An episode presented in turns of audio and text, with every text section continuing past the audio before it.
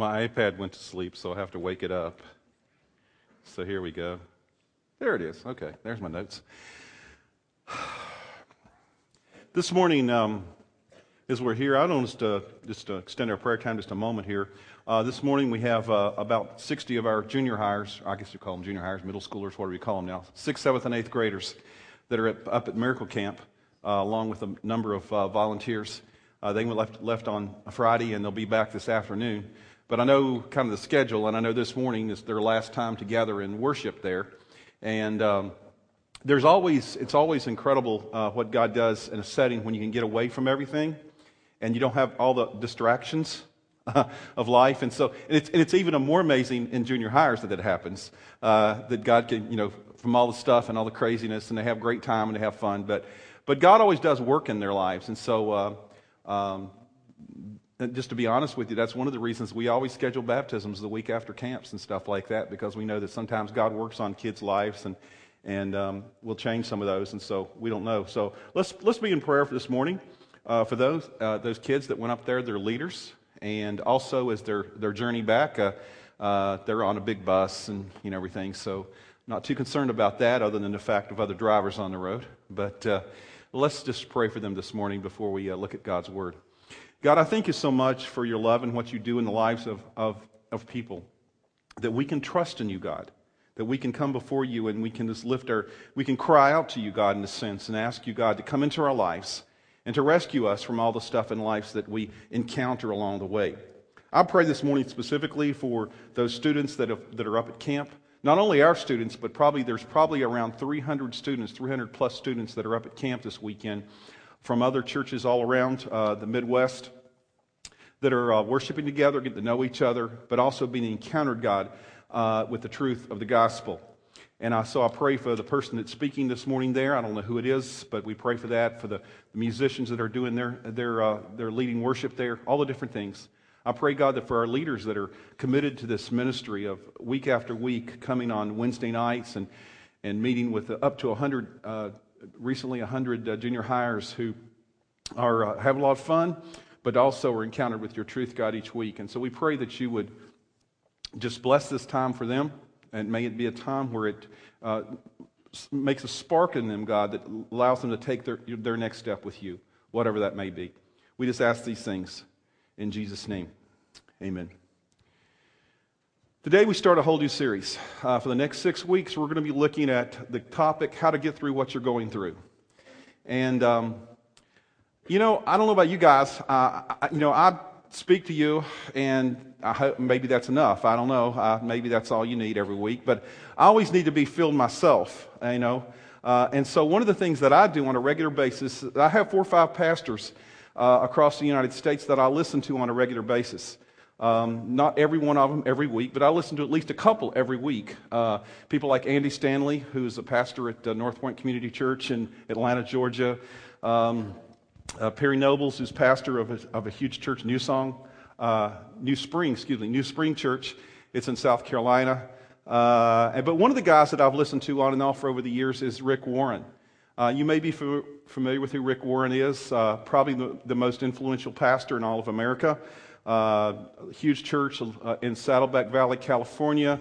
Uh, runs about this, this morning and last night, this morning, this weekend, they'll have 25,000 people there for worship. And uh, he also wrote the book, The Purpose Driven Life, which has sold more, book, more copies of that book than almost any book in history other than the Bible. And so, um, had a huge influence. And so I've listened to him over the years. And he started that church you know, about 25 years ago with, uh, with a small group. Uh, and now today it's reaching thousands of people all across the world. But something tragic happened in his life and his family's life back in April. Uh, he has grown children. He's about my age, and he has grown children. And, and one of the things that happened is one of his, son, uh, one of his children, Matthew, um, is, a, is a young man who, all of his life, the 27 years of his life, uh, uh, had mental illness. And they'd gone through everything possible. And, and last April, he uh, committed suicide. And uh, in the midst of all of that, being a pastor of this huge church and all the things that are going on, uh, Rick Warren then and his wife Kay and his family went through this crisis, and And, you know, and, and, no, and rightfully so, took off several months from, from the ministry and then came back in August and, and did a series. And his very first sermon back, uh, it was called How, How I'm Getting Through. And he's began to share, and it began extended into a seven week series uh, where he shared about the things that God had taught him personally, not only from his word, from his personal experience, about how to get through what you're going through. And so uh, I shared with you that back in, uh, on November 24th, um, the weekend after the tornado happened here and all the devastation and everything that had gone on, I, I felt like I needed to change up a little bit what I was doing that week. And so that week I'd actually listened just the week before, I'd listened to that first message from Rick Warren. I think it was God's timing. And I took and from that uh, gathered some truths that I shared with you back then, if you were here and on that on that time. And then several people came to me and said, "I'd like to know more about that. How can we?" So I decided to do the whole series. And so uh, our small groups, uh, many of our all of our small group leaders have resources that go along with this. If you decide to do that as well, um, to, to follow along with this message series for the next six weeks. But uh, I want to share with you uh, some of the things that came out of comes out of God's word, some of the things that I've learned, and some of the, and particularly some of the things that Rick Warren shared uh, through that message series. You know, a couple of weeks ago when we were off on Sunday, I don't know what you did on that Sunday, but I actually listened to a whole ser- I listened to six sermons twice. Okay, you're going like you're nuts. Well, there wasn't much else to do when you're in the house by yourself and and it's cold outside and the snow's blowing and stuff like that, uh, except for shoveling snow. So I could shovel snow a little bit, come back inside and listen to stuff, shovel snow a little bit more, do that. That was my uh, thing a couple of weeks ago. So, um, so I just want to share from that, and over the next six weeks, I want to share with you uh, some things that I've, I've, uh, these aren't new things, but they're things that are important for us to understand. And the first one is this, is the most influential events of your life you probably didn't see coming. The things that impacted your life the greatest, you probably didn't see coming. And they're things that aren't necessarily always good things. They're things that hit you in your life and, and it, it allowed you to, and you had to go through them. You couldn't go around them. Uh, we all go through losses in life. Do you realize that? You know, some of us are losing our hair. One of the young guys at our church this morning does, he's got a shaved head. He had a stocking cap on. I says, he pulled it off and said, I'm glad I didn't mess up your hair this morning. So, uh, you know, so I mean, the deal, some of us are, some of us, uh, you know, you know, some of us would like to lose some stuff like weight, you know. We're losing stuff all the time. We're, you know, you're getting older, you're getting harder. It's harder to do certain things in your life. You're going like, well, I'm too young for that. Well, it'll happen if it's not happening already, right?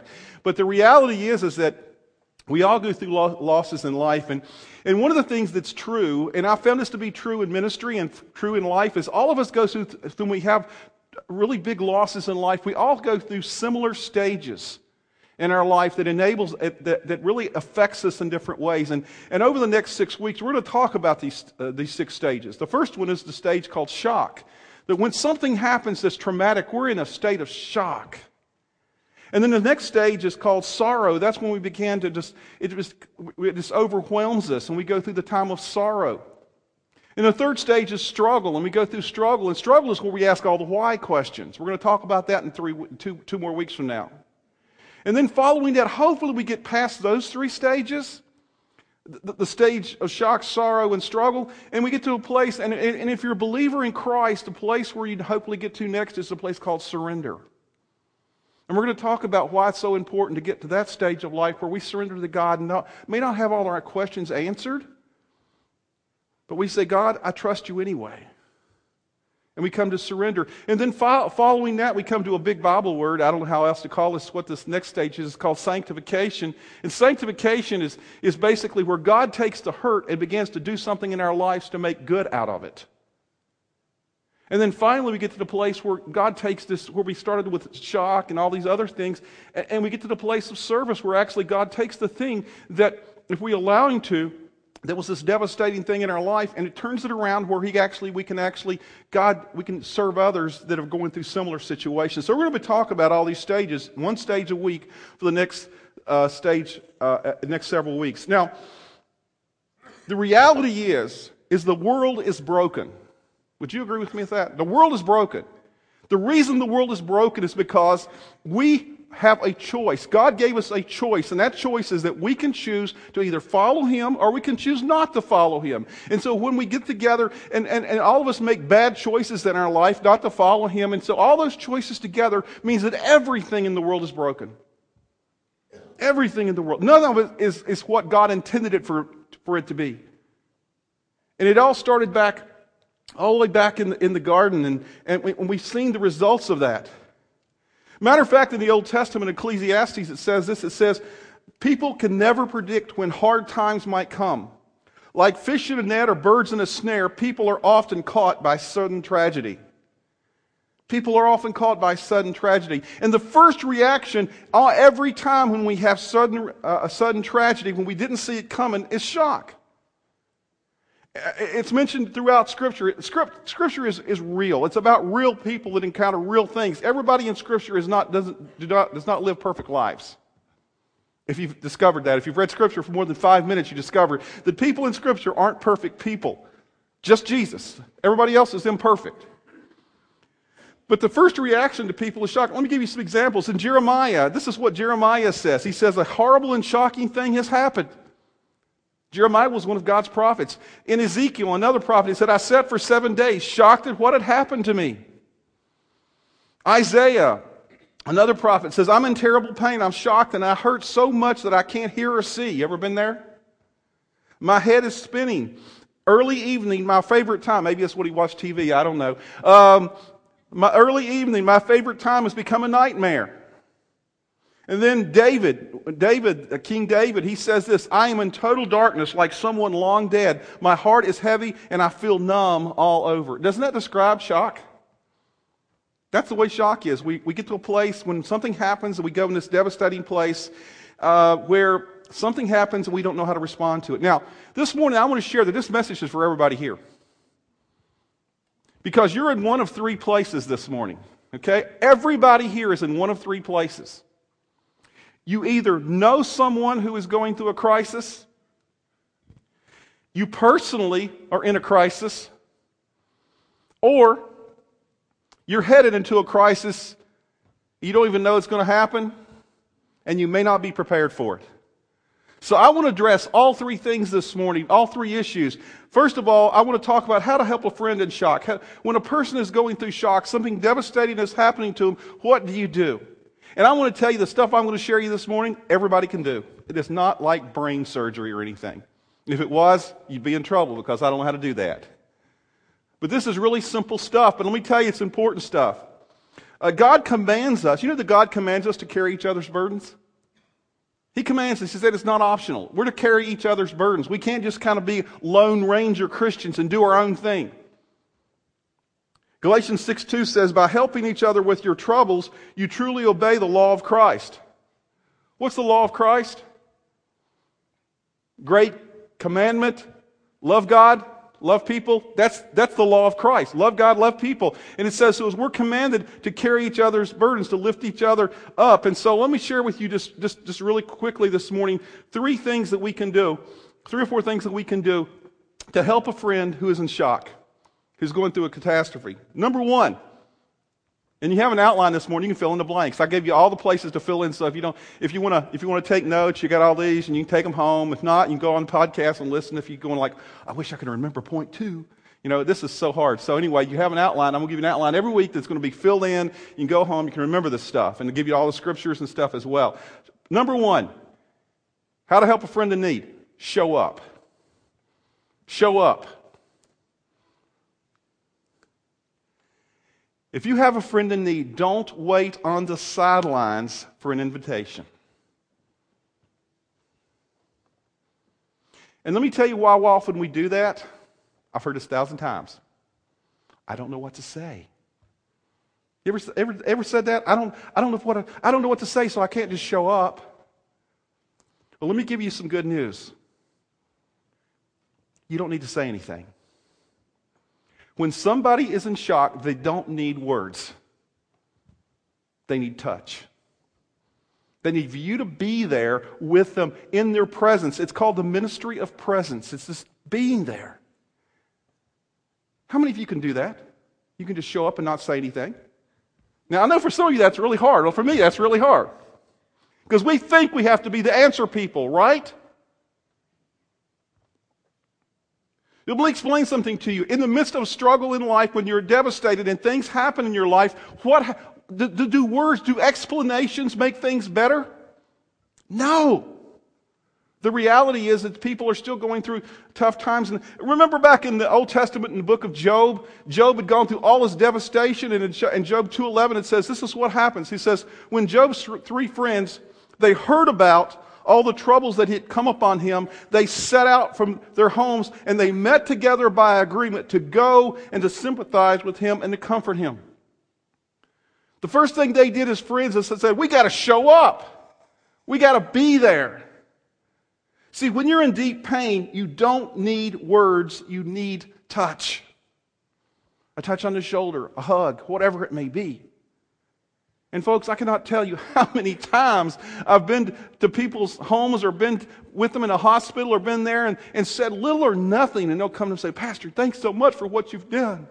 And I didn't give them any advice at all. I was just there. And you've been through the same thing. So the first thing we're to do if somebody is uh, helping a friend in shock is to show up. Number two is we need to share their pain. We need to share their pain. In Job 2 also, it says this, this is what Job's friends did. It says, Job's friends saw him from a distance, and they began to weep aloud, and they tore their robes and sprinkled dust on their heads. Now don't do that, okay? Because that'll be really weird. If you tear your robes, first of all, you don't wear robes, and you sprinkle dust. That's a Middle Eastern custom that was done, and the reason that was done is because that means, when they did that, that means, hey guys, we share your pain.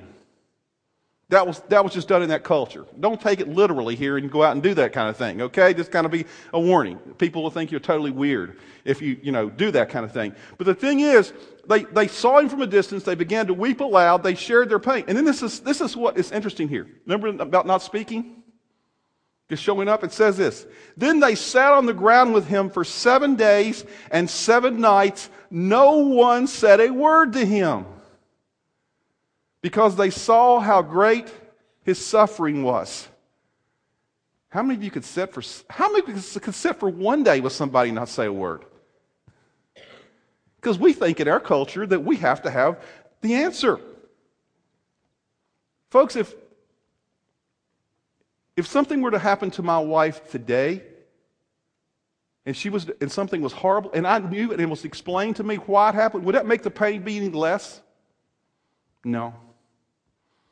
The reality is, is that we need to share their pain just by being there and connecting with them and staying there. Uh, the Bible says, weep with those who weep. See, in this first phase, when people are in shock, they don't need a lot of words. The first thing you need to do is not give them the answers because answers do not help. And let me give you a little advice. This is what I learned from Rick Warren. I thought all, after all these years of ministry, 30 years of ministry, I'd have known this already, but he puts it in great words. He says, The greater the grief, the fewer the words that are needed. The greater the grief, the fewer the words that are needed when you initially contact somebody who's going through shock. And another thing we have to remember is sometimes I've had people, you know, are gone to people and, you know, and, and connect with a person. You've got to remember the whole family's in shock too. It's not just that one person you know. Everybody's in shock. And so we have to include them, share, share their pain. The third thing we have to do in regard to helping a friend who's in need is not only do we need to show up and share their pain, but we need to take the initiative. We need to take the initiative. Um, Proverbs 3:27 says this. It says, "Whenever you possibly can, do good to those who need it." Whenever you possibly can, do good to those who need it. Now, this is an incredibly helpful part here, okay? Because I know, and I've said these things I'm getting ready to tell you not to say, and you've said the things I'm getting ready to tell you not to say. okay? Because when we show up, we don't know what to say, and so what we say things is this. We'll say things like, call me if you need anything. Or, how can I help? You know, those are not good things to say when a person's in shock. You know why? You know why? Because it forces them to think. I cannot tell you right after, right after the tornado, I went to some friends sitting out here this morning and at some friend's house and a bunch of people's in the church and, and one of the things we asked was, how can I help you? And they're going like, I don't know. I'm in shock. I don't know. All it does is causes more problems in their life. They're sitting there, they're numb. When people are in shock, they're numb. They don't know how to make do anything. They're paralyzed. What you need to do instead of doing that is you need to take the initiative and you need to say simply this. It says, I am here and give them some options. I, I would like to bring you dinner on Thursday or Friday. Which one? So the only thing they have to do is make a choice. They don't have to think, they just have to make a choice. Or, can I go to the store for you? Or can I pray for you right now? Or can I, that's not, that's just simple choices. We have to take the initiative to a friend in shop because that'll help them. And we're, t- we're doing something, we're saying, I'm not just going to kind of gloss over this and say, God, you know, you know, how can I help? And then they have to sit there and think, and they're not going to think, they're, they're, they're in shock. See, some, some people are barely hanging on during that time, and they're, and, they're, and they're going through the motions. And so the thing is, is we have to take the initiative and help them even things that, if we see something that they need and know something, I mean, empty their trash, that mow their grass, shovel their snow, whatever time of year it is, you know, do whatever it needs to be done. Don't just say, okay, how can I help you? Do you understand why that's important at this stage? If you really, really, really want to help somebody, a friend who's in shock and something devastating has happened to them, show up, share their pain, take the initiative.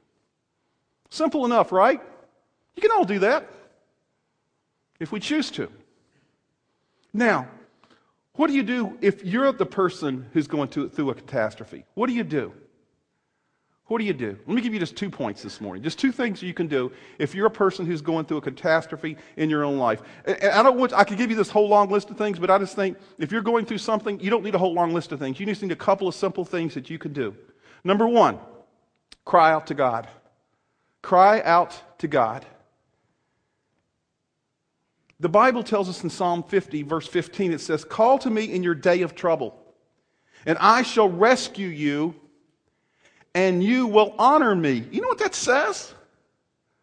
That the most honoring thing we can do for God, or one of the most honoring things we can do for God, is to call out to Him. To say, God, I need you. And you're going like, well, I don't know exactly what to say. Well, it doesn't matter because it says in Scripture that the Holy Spirit knows in our life. You know, He, he intercedes for us. And even in our grumbling, God could, God could read our minds, unlike our spouse. God can do that. And He knows what's on our hearts. He knows what's on our minds. And the thing is, if you're going through a catastrophe, the first thing is to cry out to God. I cannot tell you how many times in life when I've gone through devastating times in my life, and there's been ups and downs. I'm not having anything horrible, but I've had some, we've had some tough things. And sometimes when I, my first cry out to God is going, Why God? You ever done that? Why now? God's a big God. He can take, take it. You know, you're not dishonoring God. At least you're crying out to Him. And the thing we have to understand is that God calls us. He wants us to uh, cry out to Him in our time of need. Not, only, not just when good times are going on, but in bad times as well. In Lamentations, Lamentations is a really cool. Lamentations means kind of like crying out to God. That's what the word actually almost means. In Lamentations chapter 2 verse 19, it says this, Get up, cry out in the night, cry out all through the night, pour out your heart like water in prayer to the Lord, lift up your hands in prayer to Him. In shock, you may not know exactly what to do, other than to simply do the things that will allow you to connect with God. And all of us are different. I love music. And so some of the times when I'm going through tough times, I, I just listen to music. I listen to worship music and praise music and all kind of stuff like that. It just, it just, it just calms my spirit and it kind of connects me with God. It makes me think about God. Another thing that does that is I like to go out in nature. Now, I don't like it in the winter, okay? Around here, at least you know. But man, when I used to live, I, you, I, one of the things that I loved when I lived on, on the East Coast and I, and I lived in Roanoke, Virginia, and in the Appalachian Mountains, and Appalachian Trail was 15 minutes from my house. Every time I was, I needed to connect with God, I needed to cry out to God, I'd go out and hike in the mountains. Now, for me, that was something that helped me connect with God, to cry out to God. And so it allowed me, whatever it takes for you to connect with God, God wants you to do that when you're going through a catastrophe. That's the first thing. But the second thing is just as important. The second thing is this we need to let others help. When you're going through a catastrophe, you need to let others help you.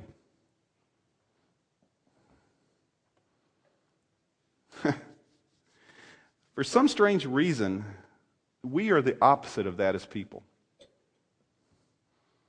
We want to shut down. You know, if, if you just got uh, uh, uh, the, something horrible happens to you, the first fault for many people is don't tell anybody. You know, if you just got a, a, something happening in your life and you just don't want to be around people. But the thing is, you need to let others help.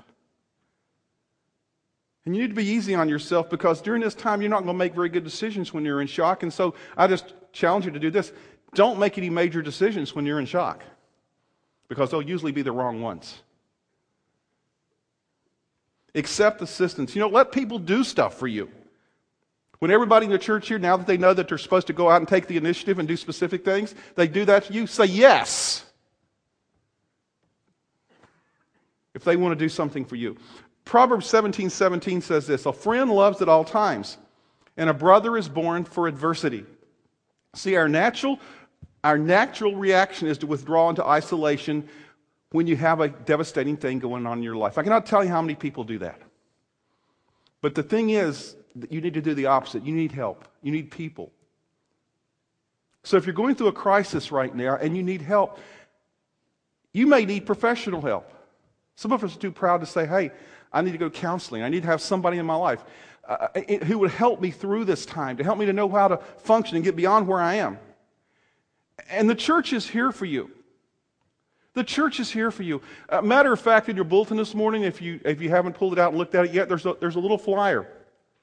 Did I bring a bulletin up here? I thought I did, but I did, must not have. Anyway, um, there's a little flyer. And in the flyer, it says this it's talking about a new counseling. Thank you. Let me just borrow, you, borrow that for a moment. Okay, thank you. Um, it's called, it says care ministry, personal, pastoral care for the struggles of life. We have been blessed here at Great Oaks that we have people in the church with all kind of gifts and abilities who, who want to serve God in numerous ways. But one particular person is a guy named Dan Haney. And Dan Haney, some of you may know, some of you may not know, but Dan, uh, for many years, was a counselor. He worked in a, in a women's halfway house, who, women who were coming out of prison who were getting back into the, into the, into the world, and, they, and all of them had issues and problems. And so for many years he worked there. Now he's a chaplain, a full time chaplain at OSF. And Dan recently came to me and he said, Bill, I'd love to, to extend some free services in the life of, your, uh, uh in the life of Great Oaks and I want to give, offer some counseling for people. So let me share with you today. If you're in a place in your life and you're stuck in some place in your life and you need some, some good advice, this is not going to be long term, but at least some short term help in your life. Dan is willing, he's a professional counselor who's willing to meet with you and to connect with you and to help you through whatever it is. Our staff will do the same. I've met, meet with people short term as well. So was Chris, Dan, Nate. All of us do that as well. And there's other people in the life of the church who are willing to do that as well. So the thing is, you know, let other people help. Let other people help. So if you're going through a crisis, cry out to God, let other people help you. Let me tell you, if you don't do those two things, you may not get through it very well. You may be stuck there. Now, the third thing I told you about is this. I mean, I don't know about how many of you have, I know now it's not cool nowadays for young people to thank you. If, if you're over 40 you probably still have a watch on okay? Some of your watches on the back if you're under 40 it's kind of questionable whether you have a watch. Now it's you carry a cell phone with you and you look i just think that's hugely inconvenient especially if you sit on your cell phone and break it you know? Then you won't know what time it is and all the world will end right? No, the reality is, okay, I have a, watch, and I looked on the back, and my watch on the back says something. Yours may say the same thing. It may say shock resistant, right? You're seeing that on the back of a watch. You know what that means? If I do something dumb and throw it on the floor, maybe it'll work. Maybe it won't. Okay? Maybe it will. Maybe it won't. I don't know. We'll see. But it's supposed to help you to be more resistant to the shocks that happen with the watch. Now, what I want to end up with today is talk about how do you improve your resistance to shock when shock comes in your life. And can you do that? Yes, you can. Yes, you can. You can't stop the stuff in life, the disasters from happening, but you can improve your shock resistance. And let me just give you two quick things that'll help you to do that. And we've already talked about one of them, but I'm going to talk about it even more in detail. Number one, if you want to improve your shock resistance, cultivate strong relationships. Cultivate strong relationships. See, God never intended for you to go through life on your own. We were made to be people who were in community, that we were created to have connections with other people. He created a spiritual family. And let me explain something to you. All of us have physical families. And as our families grow up, what happens is, is some of them, you know, our parents are aging, and guess what happens? This is not being, being, you know, bad. It's natural. They die, right? As our kids grow up, they may move away like our kids have. And so the connections aren't there. You know, we, we don't all live in the Walton's world. If you're over 40, you don't have, under 40, you don't have a clue what I'm talking about. But anyway, you know, on Walton's Mountain and Grandpa and Grandma and everybody lives in the same house, you know, we just don't live in that world anymore, right? We don't do that. Some of you are going like, I think I remember the Waltons. I don't know. Anyway, but God created not only a physical family, He created for us a spiritual family. And guess what? Your spiritual family will outlast your physical family because it's always evolving and emerging. I mean, when I was in Virginia, I had a spiritual family there. I had a small group of people who I lived life with. Man, and it was like I never would have put those people together in a million years. And here at Great Oaks, I have the same deal in this community, and this here as well. I have this spiritual family and your, and your spiritual family will outlast your physical family. But let me explain something to you. The best time to create a safety net for the crisis that will happen is when? Before it happens. Before it happens.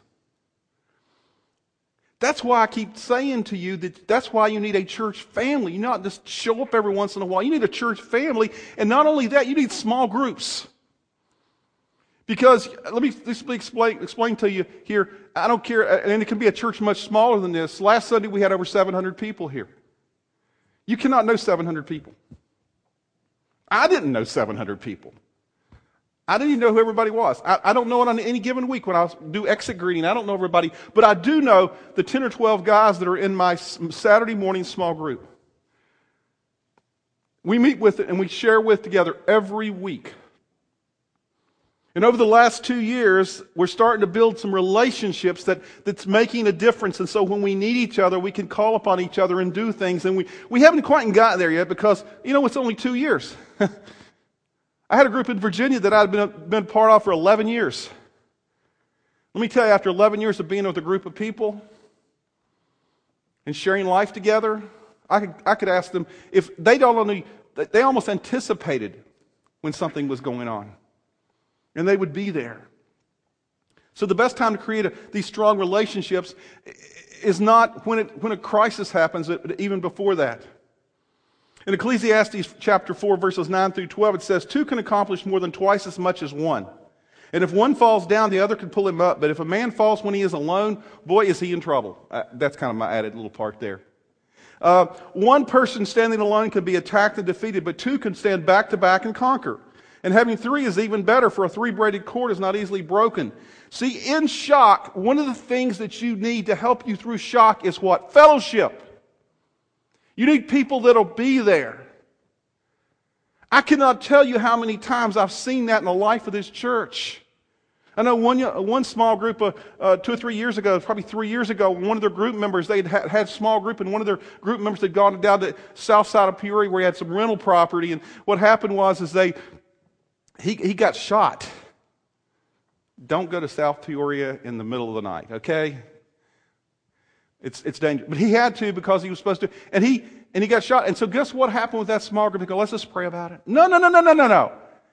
I went to the hospital and who, who did I find already there at the hospital? Half the small group. You know what the other half the small group was doing?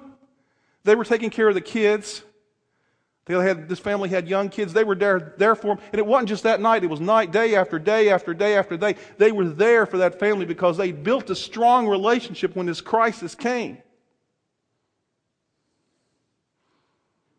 So if you're not in a group, I beg you.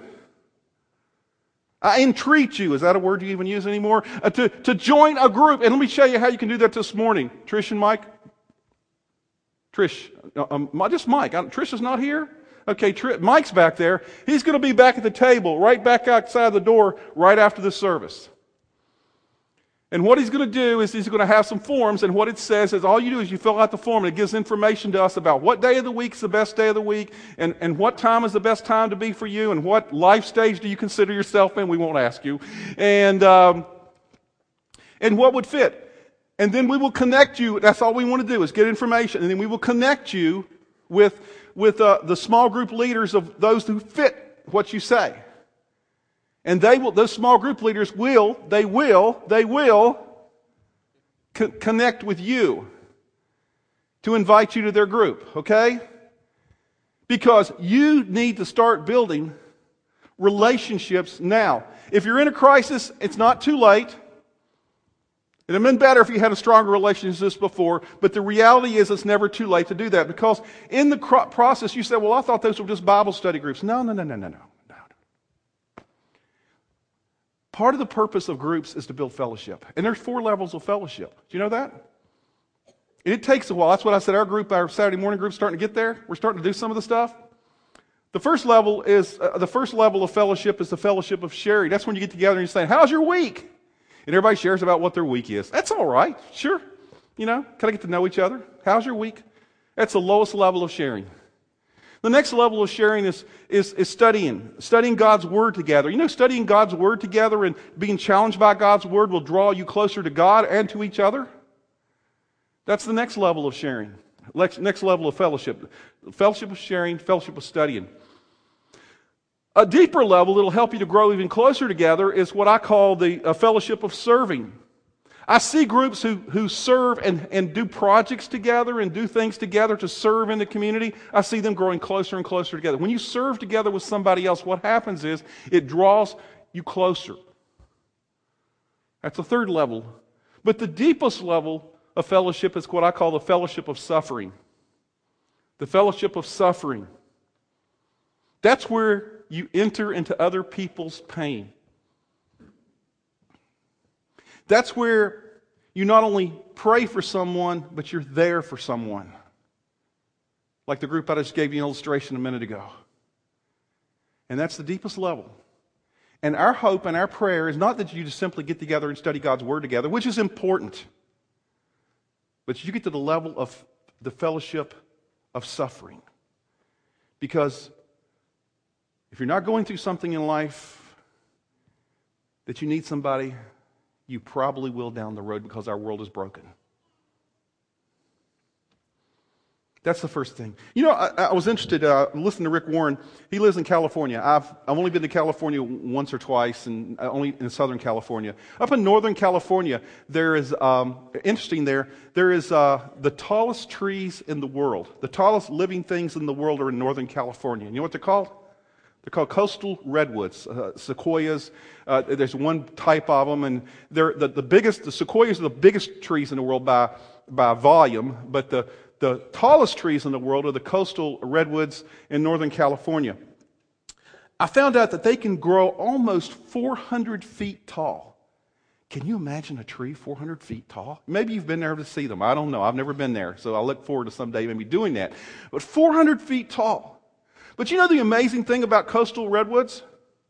400 foot tall tree, 300 feet, uh, 300 feet's pretty big too, okay? 300 foot tall trees is their root system is not all that big. It doesn't go all that deep. It actually, the root system is more spread out than it is going down. And you're going, how does that work? You know why? Because redwoods grow in groves. And they grow in groves, and their roots intertwine with each other, and they support each other. The only time you'll probably see a redwood falling over is when it is not in a grove. You get the point? Thought it was a good one. You know, the thing is, I don't need a group. I don't need nobody else because I can do it on my own. Well, you're going to be like one of them redwoods by itself somewhere. When the disasters of life come, you'll be laying on the ground. We need to be connected with people. And more than just coming on a Sunday morning and sitting in rows.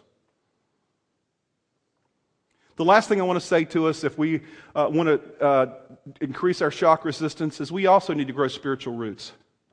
We need to grow deep spiritual roots. We can't be a tumbleweed. I don't. I have only been to Texas a couple times too, but you know what tumbleweeds are? You've seen them on on, on westerns, right? In movies, you know. You know these kind of things that kind of grow. They have no roots and they just kind of just blow around everywhere. we need to have, if you're going to go through, which we are, ups and downs of life, we need to have deep spiritual roots. And how do you do that? You need to know what God has to promise to us. You need to know God's Bible promises. And the only way to know that is what? Study His Word. You need to have a connection with God. You can't just do that by showing up on Sunday mornings and, you know, and coming to church. You have to have a connection with Him regularly every day in your life where you spend time with Him. You know, I shared before, you know, if my wife who I've been married to for 34 years, if all I ever did was saw, her one day a week for an hour, would we have a great relationship? Not really. We have to be connected. In Jeremiah 17, verses 7 through 8, it says this Blessed are those who trust in the Lord and have made the Lord their hope and confidence. They are like trees planted along a riverbank with roots that, are, that reach deep into the water. Such trees are not bothered by the heat or worried by long months of drought. Their leaves stay green and they go right on producing delicious fruit. If you, if, if you want to have fruit, you've got to have roots. Okay? No roots, no fruit. And fruit's the production of, of, of, of, a healthy tree, continuing to live life. And it says, even through the drought. The reality is, is we need to have deep spiritual roots. And in Colossians chapter 2, verses 6 and 7, it says this to us. It's our last verse. It says, Just as you trusted Christ to save you, trust him too for each day's problems. Live in vital union with him. Let your roots grow down into him and draw up nourishment from him. See that you go on growing in the Lord and become strong and vigorous in the truth. If you want to be shock resistant and, and go through the ups and downs of life in, in, in, a more effective way, you have to cultivate strong relationships and you have to cultivate spiritual roots. So, what are you going through right now? What are you going through right now? I mean, I'm hopefully, you know, yesterday in our men's small group, we went around and shared, you know, and, uh, and one of the guys, one of the guys out of the whole group said, you know, I'm going through some great stuff right now. We just celebrated. We just said, praise God. But then I, the bummer was we said, well, you know, when, when it gets to the place you need some more prayer, let us know. No, that's not what we said. We, we do care more than that. But the reality is, is that we're going through some things in life, and what is your next step? What do you need to do? If you're going through a crisis right now, and you've been in that crisis for a period of time, and you kind of not gotten past the got past the place where you've surrendered it to God and give it to God, you probably need some help. So I'd encourage you to talk to a counselor. Pull out the sheet of paper where Dan's address and Dan, raise your hand. Raise your hand. There's Dan. Okay, right there. Dan Haney. Okay, thank you, Dan. Um, you can call Dan and you can and you can set up a time to talk to him to help you through. Uh, Dan does a great job with that. I've sat with him with other families and, and been involved in some stuff, and I know he cares. And, and, if, and if you want to talk to anyone, talk to somebody to help you through it. So if that's your next step. Some of you need to deepen your spiritual roots. And you've been sitting, kind of sitting on the fence for a long time, and you need to might take a next step as well. And your next step may, may be baptism. And that means that baptism is just a symbol of an outward symbol of something that's happening in your heart. But it's simply saying to God, it's simply saying to God, I want to take this seriously. And so next Sunday, when we do baptisms, what you might need to do today is to simply take that welcome card and fill it out and say, I want to be baptized next week. And we'll connect with you and, and talk with you about that next step. Maybe you, you just have a habit of coming to church just on Sunday morning. That's the only time you connect with God at all. Maybe your next step would be to say, God, I want to start a regular time with you every day. And you can start off small, take baby steps. Maybe just to read one chapter out of the Bible and just spend 15 minutes in prayer. Whatever it is, you know, if you want to build a relationship with God and have deep spiritual roots, you got to do the things that make it happen. And some of you need to cultivate relationships. And so, what you need to do today is go to the table. You need to run to the table today. So, Mike, as soon as this starts, you got to run to the table today, okay? And, and, and, run to the table and sign up and get some information so that, because our groups are getting back on board now. Our groups are, uh, Static took a break. Most of them did for Christmas and the holidays, and they're getting back involved right now. And you need to do that as your next step because, folks, I want to see you. And God wants to see you go through the ups and downs of life. And He wants to see you do it in such a way that the end result is that the pain that you have it's not wasted. But God uses it for good because He can. Because He can. Let's pray. God, I thank you so much for your love and your goodness to us. I would ask that you would just enable us this morning, God, to realize that, that all of us go through things in life where we get to a place and we're just in shock. We don't know what to do. But God, you have given us other people. And God, if we have a friend who is going through something like that, our first response is to show up and to, and to get there with them and, and to take the initiative and to, and to share their pain and, and, and to do, and not to, and, and to ask them, hey, hey, can I do this? Can I do this? Can I do this for you? Can I be there? Maybe just to be there and just to be quiet like Job's friends and just, I don't know if we'll do it for seven days, but just to be quiet and be there with them. Sometimes that ministry of presence is the greatest thing we can do. God, and there's people here today that are going through catastrophes in their own life, and I know, God, that in a congregation this size, there's got to be people that are going through stuff. We pray, God, that you would just enable us to, if we're going through that, to cry out to you. To cry out to you, God, and then to connect with you in a way, God, that would just uh, help us to make it through those times. And God, I pray that we would do the next steps we need to take to help us to be more shock resistant to the things that happen in life. That we would see the need to cultivate relationships and we would see the need to, to, uh, to, to cultivate deep spiritual roots. God, sadly, what happens for most of us is that we have to get to a time where we're at the bottom. Or things we don't know where to turn. And then we turn to you, God, and that's all right. That's all right, God. But the reality is, we'd be much better off if we would cultivate these relationships and we would develop these deep spiritual roots when we're going through the good times, when we're thinking straight, and we have the energy to do the things that need to be done. Guide us this morning, each one of us, as we examine our own lives and ask the question what is my next step for you, God? And we ask these things in Jesus' name. Amen.